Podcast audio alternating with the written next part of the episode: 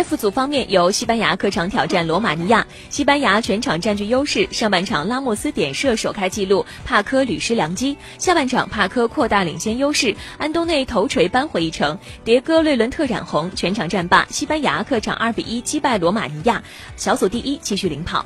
其他的比赛当中，爱尔兰一比一战平瑞士，直布罗陀零比六输给了丹麦，挪威二比零战胜马耳他，法罗群岛零比四输给瑞典，以色列一比一战平马其顿，芬兰一比零小胜希腊，波黑五比零大胜列支敦士。